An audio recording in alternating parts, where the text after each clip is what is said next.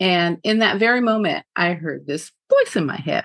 The voice said, and I quote, so you really think that just because you ugly cried out to God for forgiveness, that he really believed you? I'm like, wait, what?